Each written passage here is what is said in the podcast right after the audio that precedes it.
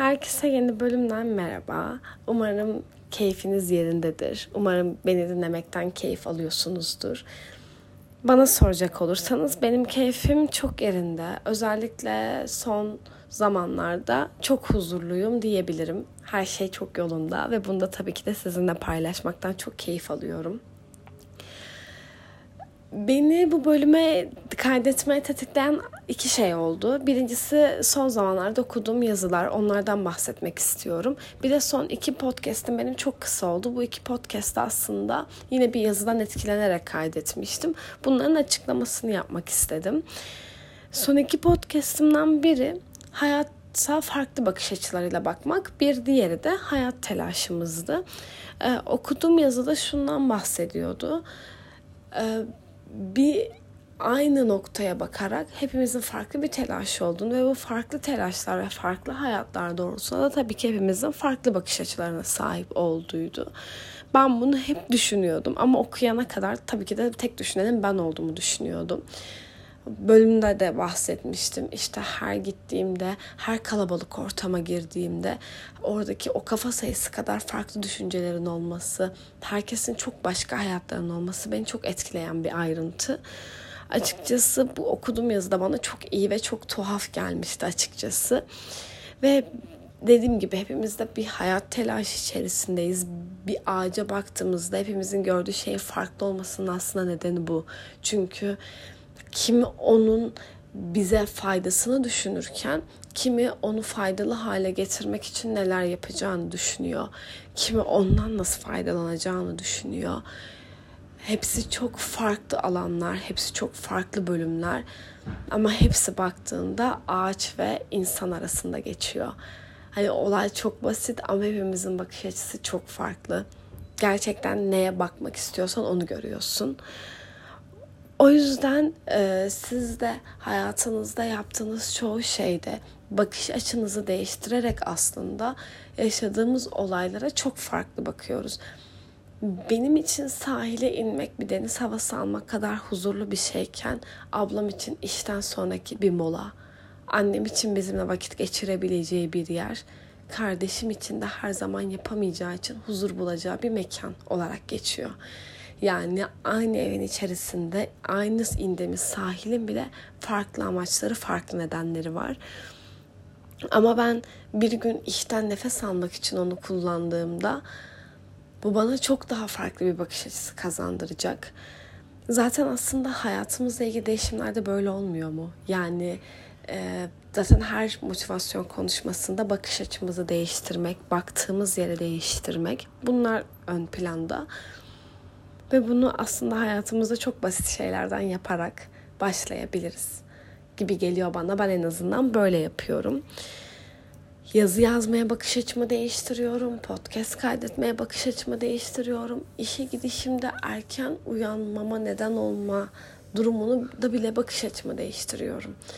Yani hayatımda yolunda gitmeyen ya da yolunda olmayan, yolunu sevmediğim her ne varsa bunları düzenlemeye, değiştirmeye çalışıyorum. Çünkü hayat benim hayatım ve bunu güzelleştirmek de sadece benim elimde. Çünkü bu benim bakış açım. Bunu değiştirebilecek, buna yön verecek ve buradaki hatayı görecek tek insan benim.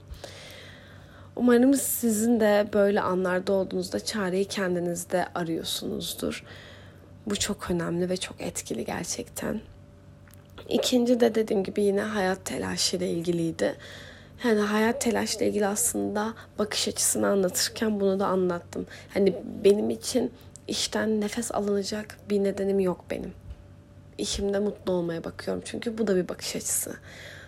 Ya da ben kısa süreli bir yerde huzur bulmak aradığım bir şey değil şu an. Hayatımda kısa süreli mutluluklar, kısa süreli amaçlar, kısa süreli rahatlama yöntemleri yok açıkçası. Bunu kötülediğim için demiyorum. Bu sadece şu an benim yaptığım şey diyorum. Yani o yüzden e, bu da benim kesinlikle kendi hayat telaşım. Benim için sadece kafa dinlemek, bir kahve içmek ve o an kendimi dinleyip nerede hata yapıyorum? Bir şeyler yolunda gitmiyorsa bu yolunda gitmeyen olaylara karşı benim payım yüzde kaç? Ve ben kendi payıma düşeni nasıl düzeltebilirim? Benim genelde sahile inme nedenim bu oluyor mesela. O yüzden bu da benim hayat telaşımda kendime nefes aldım ya da hayat telaşımı bu yöne yönelttiğim bir dönem. Dönem dönem değişiyor, kişiye göre değişiyor. O yüzden gerçekten milyonlarca hatta sonsuz durum, bakış açısı, düşünce, fikir her şey var. Bir diğer konuda, diğer o yazıdan etkendi bu iki podcast'in toparlanmasıydı. Diğer bahsedeceğim şey de insanların sahipliğini bir şeylere ne kadar çok yüklediğiyle alakalıydı. Bu kesinlikle çok doğru bir bakış açısı. Yani ben ilk baş okuduğumda bana çok tuhaf gelmişti. Ee, kendinizin kullandığı bir eşyaya örnek veriyorum kahve kupanız sabah sizin ilk göz açtığınızda yani daha doğrusu benim gibi gözünü kahveyle açanlardan bahsediyorum. Ee, gözünüzü ilk açtığınızda sizin o bardağınız sizin için o kadar özel oluyor ki gerçekten çünkü o benim ayılma nedenim o benim tat alma nedenim yani o şekilde bakıyorsunuz o sadece bir kupa değil. Ve o yüzden evde kullandığınız kupalardan da farklı oluyor. Hatta yani tezgahtaki kupalardan çok çok daha farklı oluyor. Bunun tek nedeni benim ona bu anlamı katmam. Yani aslında hayatınızdaki eşyalara bir anlam katıyorsunuz. Hayatınızdaki insanlara. Yani o insan aslında siz ona o değeri biçtiğiniz için, siz onu öyle sahiplendiğiniz için, sizin ona kattığınız değerle onun aslında sizin gözünüzde bir değeri oluyor. Ve bu gerçekten çok doğru. Yani bunu hatta bu bir pazarlama yöntemiymiş aslında. Ben bunu çok duygusal baktım ilk yazıyı okuduğumda ama yani bu gerçekten aslında bir pazarlama politikasıymış. Çok şaşırmıştım.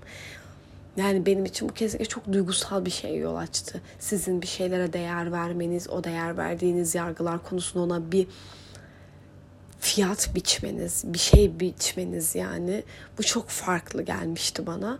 Mesela bunu en fazla Ikea yapıyormuş. Duyduğumda çok şaşırmıştım. Ikea'ya gittiğinizde sizin bir evde kullanabileceğiniz her şeyi ona göre bir dizayn edip o şekilde gösterdiği için siz Ikea'ya çok sıcak bakıyorsunuz. Ya da bir girdiğinizde tüm odanın eşyalarının veya tüm odadaki eksikleri görebileceğiniz bir fırsatınız oluyor. Size ona sahipmiş, size oradaymışsınız hissi veriyor. Ben buna çok şaşırmıştım. Bu bir pazarlama politikasıymış ve bence inanılmaz etkileyici bir pazarlama politikası. Tebrik ederim. Yani bulan içinde, bunu uygulayan içinde. Çünkü ben her hikayeye gittiğimde gerçekten kendimi bir evde hissediyorum ya da yarın bir gün kendi evime, bir aile evime geçtiğimde, ailemi kurduğumda hep böyle bir buradan alışveriş yapacağım ve buradan eksiklerimi göreceğim şey var ve bu sadece bende değil gerçekten çoğu arkadaşımda, ailemde, arkadaşlarımın ailesinde çoğu kişide gördüğüm bir şey açıkçası bu. Yani o yüzden çok mantıklı bir pazarlama politikası. Aynı zamanda da insanın hayatına vurduğunuzda da gerçekten böyle yani sizin ona biçtiğiniz değer dolayısıyla ya da hayatınızdan çıkan insana ona evet normal tabii ki de yolda gördüğünüz bir insanı hayatınızda kaybetmenize değer verdiğiniz bir insanı kaybetmeniz çok daha farklı bir şey. Hani bu çok normal ama hayatımızdan nasıl çıkıyor derseniz evet o verdiğiniz değer zaten küçülüyor ama sonuç olarak bir zamanlar ona bir değer biçmiş oluyorsunuz. Bu da sizin yaşadığınız acıyla zaten atlatılıyor. O yüzden bir anda çıkmıyor da acı çekerek çıkartıyoruz. Yani bunu istiyorsanız kişiye, istiyorsanız bir objeye, istiyorsanız kendinizle alakalı her şeye bağlayabilirsiniz. Bir alışkanlığınıza bile. Çok doğru. Ben o yüzden ki bu benim için ben inanılmaz duygusal bir kızım. Yani ben bir peçeteye bile bir anlam yükleyen hatta kullandığım klozete bir yere gittiğimde düzenli olarak kullandığım kabine bile dikkat eden bir insanım. Buraya girdiğimde benim günüm güzel geçecek gibi. Yani oradaki o duyguyu bile, oradaki o sığınmayı, o güveni bile sahipleniyorum.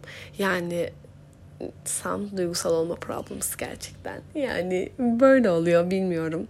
Yani bu benim kesinlikle kendi düşüncem. sadece hayatımda hani bu yazıyı okuduğumda hani ben bir cümle okuyorum ve bunu gerçekten direkt hayatıma uyarlamaya çalıştığım için evet evet evet böyle evet aa, aa evet böyle gibi cümleler kendi kendime çok konuşuyorum böyle ve gerçekten de çok doğru bir bakış açısı. Ben bundan şikayetçi değilim açıkçası. Yani bir şeye bu kadar sahiplenmek yani bir bardağın değeri bir yerde 10 liraysa şu an benim o kahve içtiğim bardağın değeri paha biçilemez benim gözümde. Ve bu değeri vermek beni üzüyor mu? Hayır. Ha, evet kırıldığında üzülecek miyim? Evet.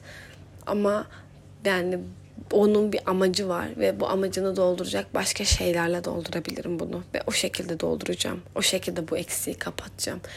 Körü körüne bir sahiplik değil ama hayatımda olan şeyleri bu şekilde aslında ben buna şöyle bakıyorum. Altında çok olumsuz yorumlar vardı. O yüzden ben bunun olumsuz yönünü çok bulmaya çalıştığım için aslında olumsuzuna bakıyorum. Benim ilk baş okuduğumda evet kullanılmış bir ürünün daha fazla olmasının nedeni demek ki buymuş dedim kendi içimde. Aslında evet daha ucuz ama benim için daha pahalı. Yani e, çocukken giydiğim bir elbisenin değeri şu anki örnek veriyorum Zara Kids'in ya da Mango Kids'in da satılan bir elbisenin fiyatından çok daha pahalı. Çünkü benim onda bir yaşanmıştım ve benim onda bir çocukluğum var. Ve bu bana aslında ilk baş okuduğumda içimi çok ısıtmıştı. Dedim ki böylece çünkü inanılmaz tüketici olan bir dönemde yaşıyoruz. Kıyafet, para, nefes, egzersiz, her şey, aklınıza gelebilecek her şeyi tüketiyoruz. Bir şeye başlamak istiyorsunuz, ona başlıyorsunuz, sıkılıp tüketiyorsunuz. Yani hani aklınıza gelebilecek her şeyi tüketme çağındayız şu an. Aslında bir şeylerin bu kadar değerini arttırarak da hem ona iyi bakıp bu tüketici çılgınlığına da bir son veriyorsunuz aslında. Yani o bardak benim için o kadar değerli ki onu kırmamaya çalışıyorum. Evet kırıp yenisini alabilirim. Bir sürü kupa var dünyada. Milyonlarca var. Evet onun yerine de olacak belki de çok daha güzel. Belki de çok daha iyi bir kupa bulabilirim. Ama ben ona öyle bir değer vermeliyim ki hani veriyorum ki daha doğrusu o benim için çok ayrı bir noktası var ayrı bir duygusal bağımız var. Bu ayrı duygusal bağından dolayı ona inanılmaz bir özen gösteriyorum ve ona böyle bakıyorum ve böylece tüketici çağında bu tüketicilikten uzak duruyorum. Yani aslında e, ben hep olaylara iyi bakış açısından baktığım için ilk yorumları okuyana kadar aklımda ilk beliren düşünce buydu. Evet bunu aslında çoğaltarak, bunu yaygınlaştırarak tüketici çılgınlığına bir son verebiliriz gitti aklımdaki. Ama yorumlara girdim. Pazarlama stratejisi ya bu. Olayın içerisinde bir strateji girdiğinde sizi kandırmak zorunda. Sizi kandırdığı için de kötü olmak zorunda. Siz bunun kötülüğünü görüyorsunuz. Yani hep bu şekilde empoze edilmiş. Yani yorumlar da hep böyle. Asla sağlıklı değil bence. Asla doğru yorumlar değil benim şahsi fikrim.